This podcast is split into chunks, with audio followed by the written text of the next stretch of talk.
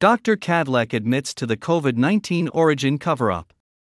Commentary Dr. Robert Kadlec served as Assistant Secretary of Health and Human Services from August 2017 until January 2021.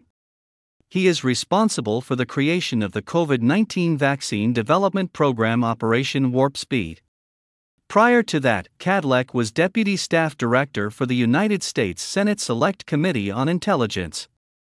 Prior to this position, he has been working in the bioterror industry, and by all accounts, made a fortune for his involvement in emergent biosolutions which he failed to disclose in his Senate hearings. For more on Dr. Kadlec, I suggest reading Head of the Hydra The Rise of Robert Kadlec. Https colon slash slash rumble.com slash v3yf1qq hyphen clip hyphen from hyphen skynews hyphen o hyphen with hyphen dr hyphen kadlec.html.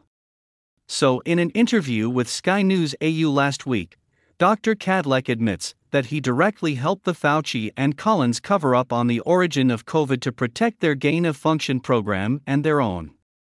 Watch the two part documentary here. The interview where he admits this can be found in the second part towards the end. Congress needs to hire a special prosecutor now.